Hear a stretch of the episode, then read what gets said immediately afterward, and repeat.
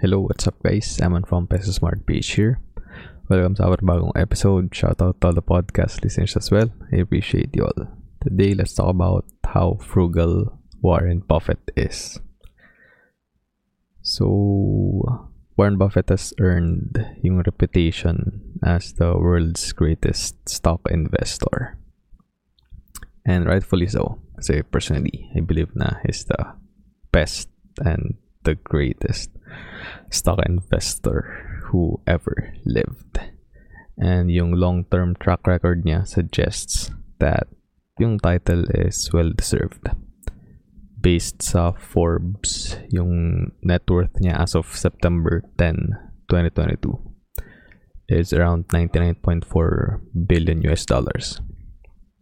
And as of today, if you check, that's currently hovering at around 108.3 billion US dollars. And in PHP, that's a staggering 5.97 trillion pesos. And right now, si Warren Buffett is 92 years old. And he's also legendarily uh, frugal. So yung bahay niya, same lang no, until now. Same yung bahay niya na tinitiran from 1958 up until the present.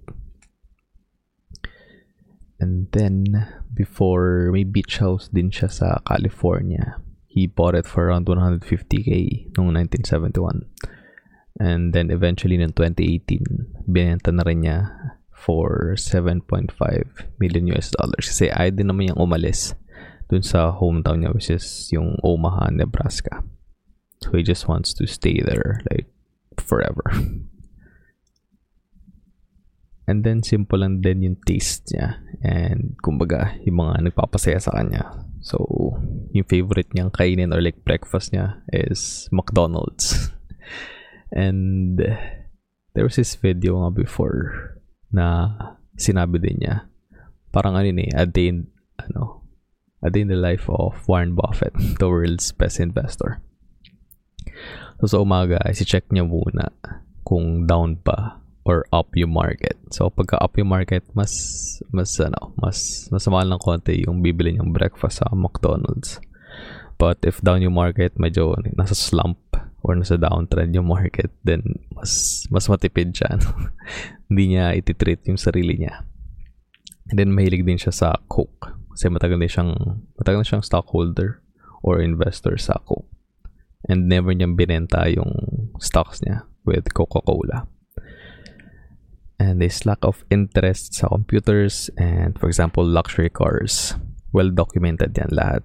Kasi iba ibang billionaires, ibang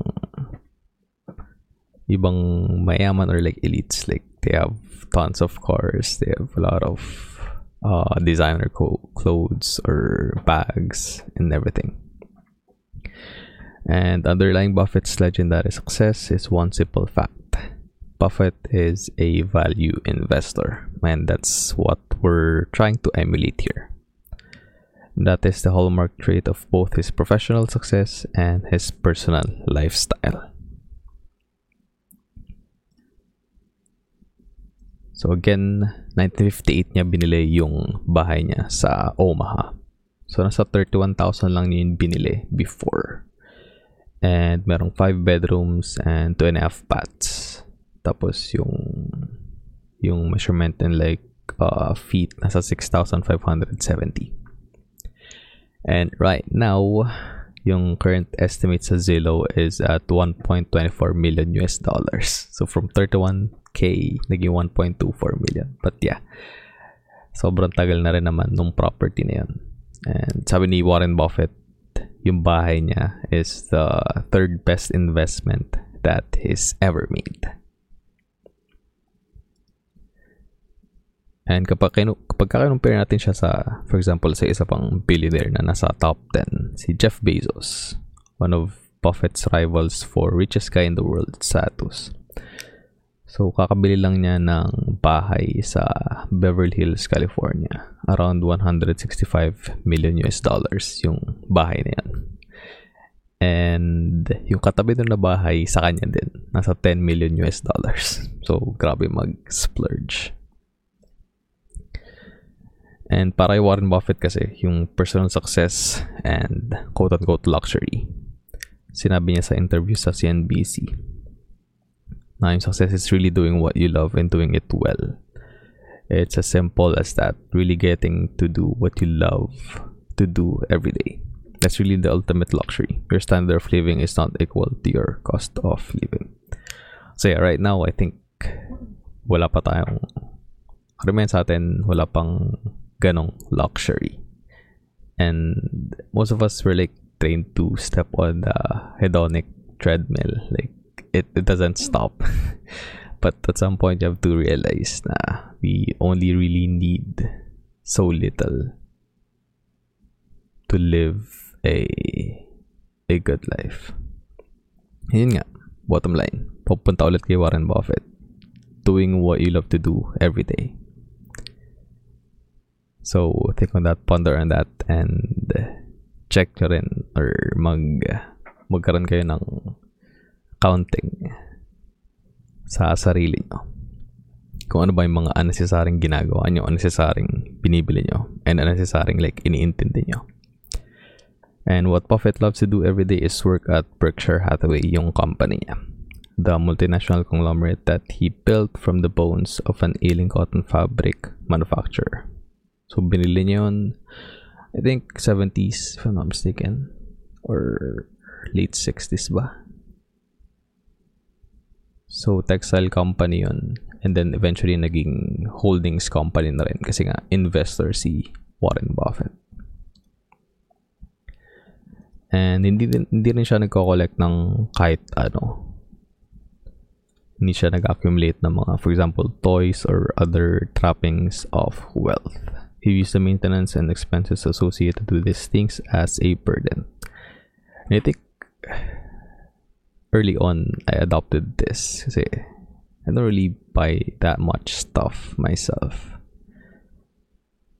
Yung mas gusto ko pa is like add more capital dun sa mga portfolio. For example, sa stocks, sa Philippine stocks, sa, sa US stocks, sa ETF dun, sa VO, and then sa crypto. So, yun yung mas mas na-enjoy ko instead of like buying things or like gadgets or something. And then, uh, ito yung view niya that extends to cell phones and computers. Although, for us, syempre, we're a younger generation, newer generation in comparison kay Warren Buffett. So, we view yung phone and computers differently than Warren Buffett. Kasi, for us, it's much easier to do our daily tasks and our our job using these tools, this technology. So yeah, that's that's kind of different with us. And then may interview din siya sa CNBC before. They asked him what was the one thing he believed young people should be doing to be smarter about money.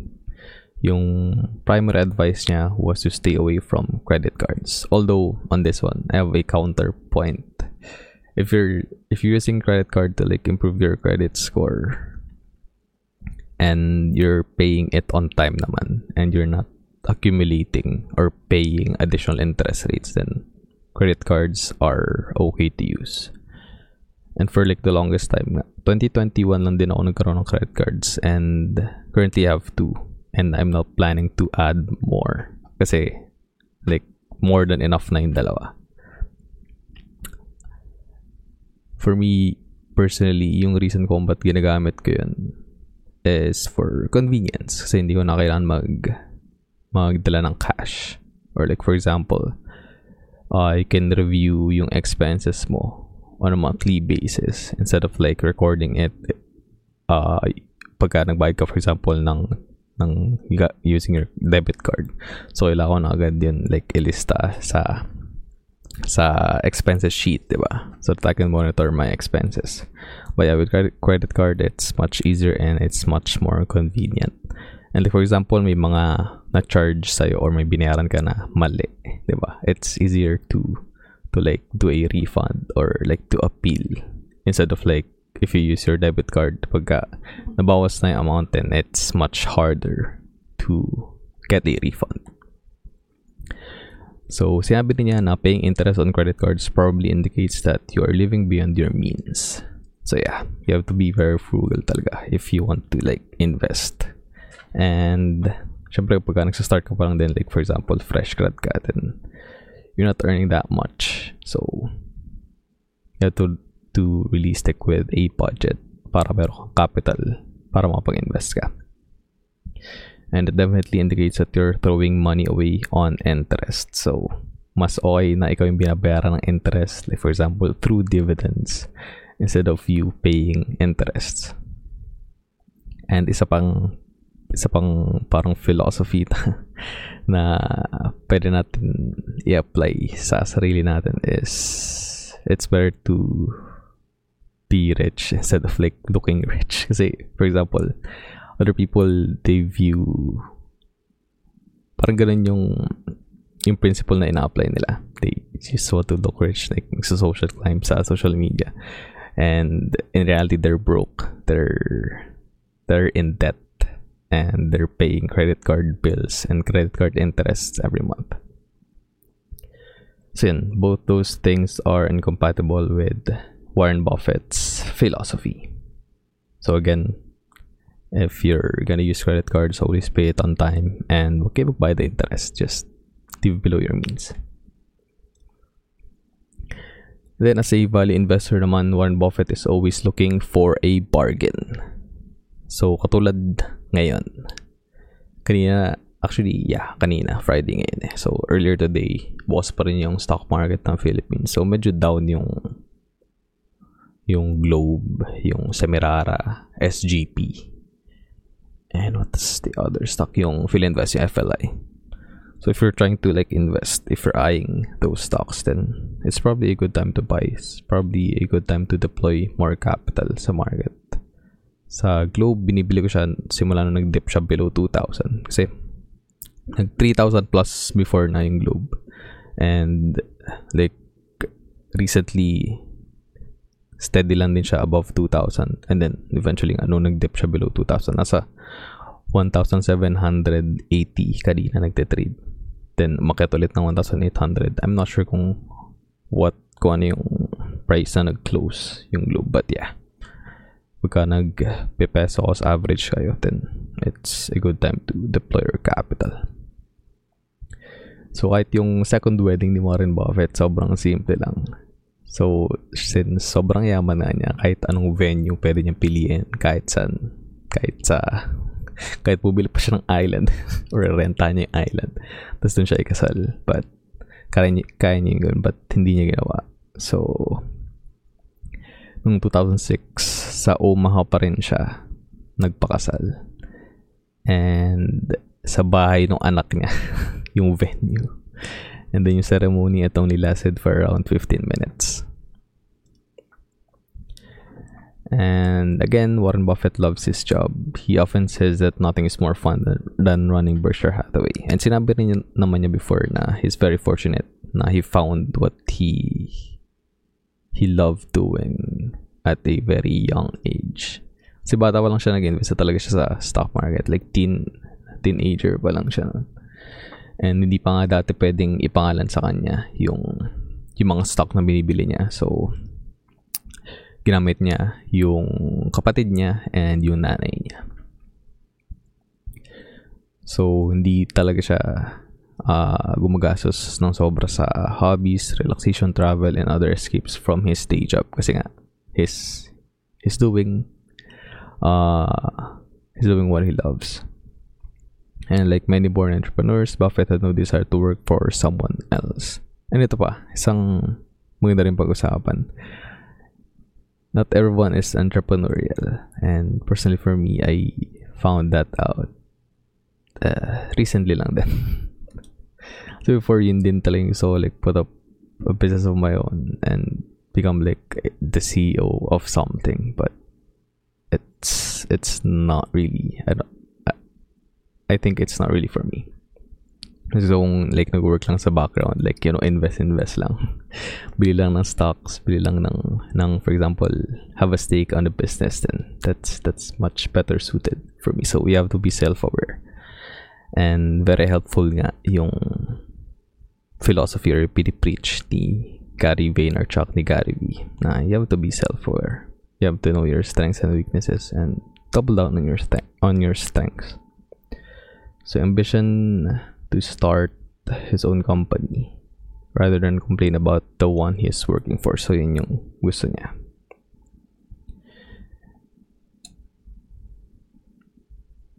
And then meron din siyang clear strategy for making money. So yung rule niya, first rule of investing is don't lose money.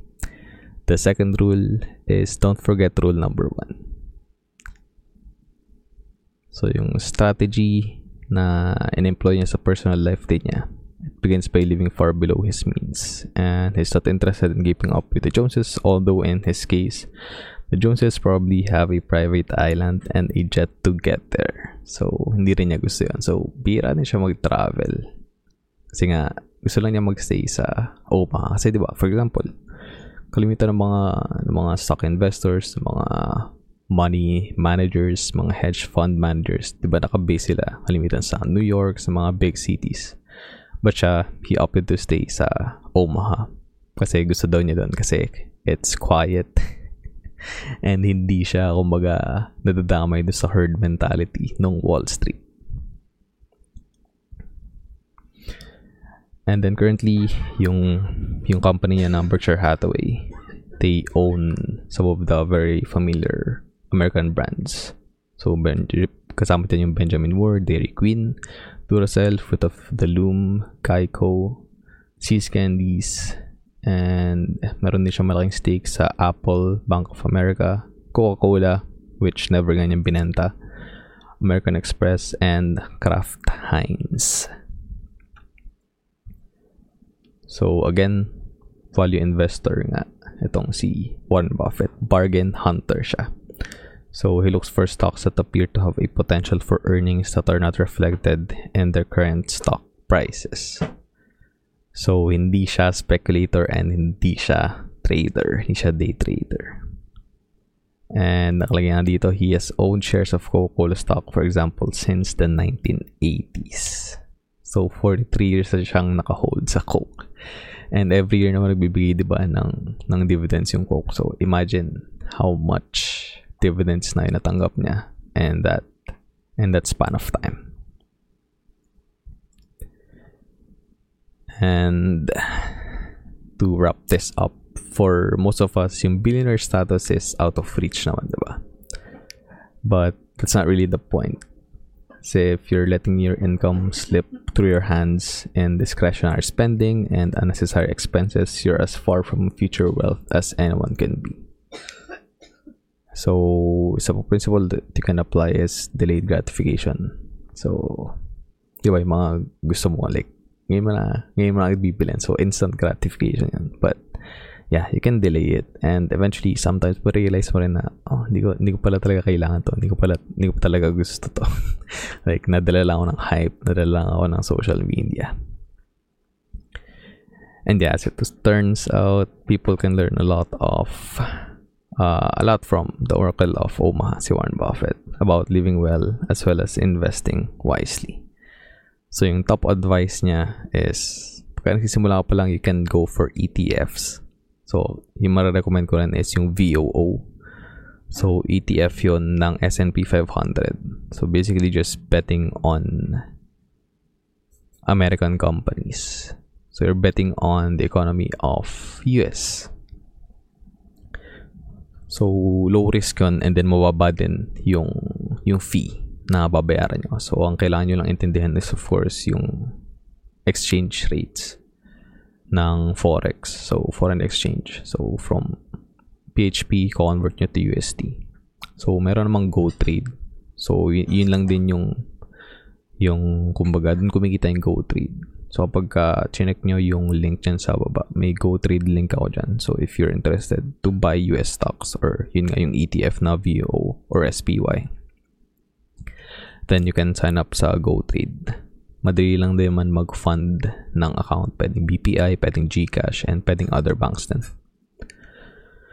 And for Philippine stocks naman, you can go for BPI Trade, for Call Financial, and you can five stocks or sabi natin kahit three lang from the PSEI sa Philippine Stock Exchange Index and pick the top 3 stocks na nagbibigay ng dividends. Like for example, Globe, Meralco, and PLDT. Or sabihin natin kahit isa lang dun sa PLDT or sa Globe kasi same sila ng, ng industry. ba diba? Pwedeng sa real estate ka. So, DMC, for example. And then, sa telco nga, sabihin natin, Globe. And then, yung isa is like, for example, conglomerate. Pwedeng San Miguel, pwedeng Ayala, pwedeng AEV, So yeah, end na natin episode here guys. Sana may natutunan kayo. And if umabot naman kayo sa at the end of this episode, thank you very much and I appreciate you. Help me grow the channel by smashing the like button kasi that really helps with the YouTube algorithm. And if you're new, don't forget to click the subscribe button and ring the notification bell.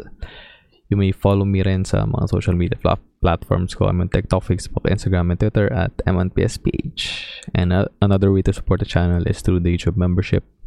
You can click yung link dyan sa description sa baba to know more about it. Thanks again for watching and listening. Stay safe. I'll see you on the next episode. Always remember, be peso smart.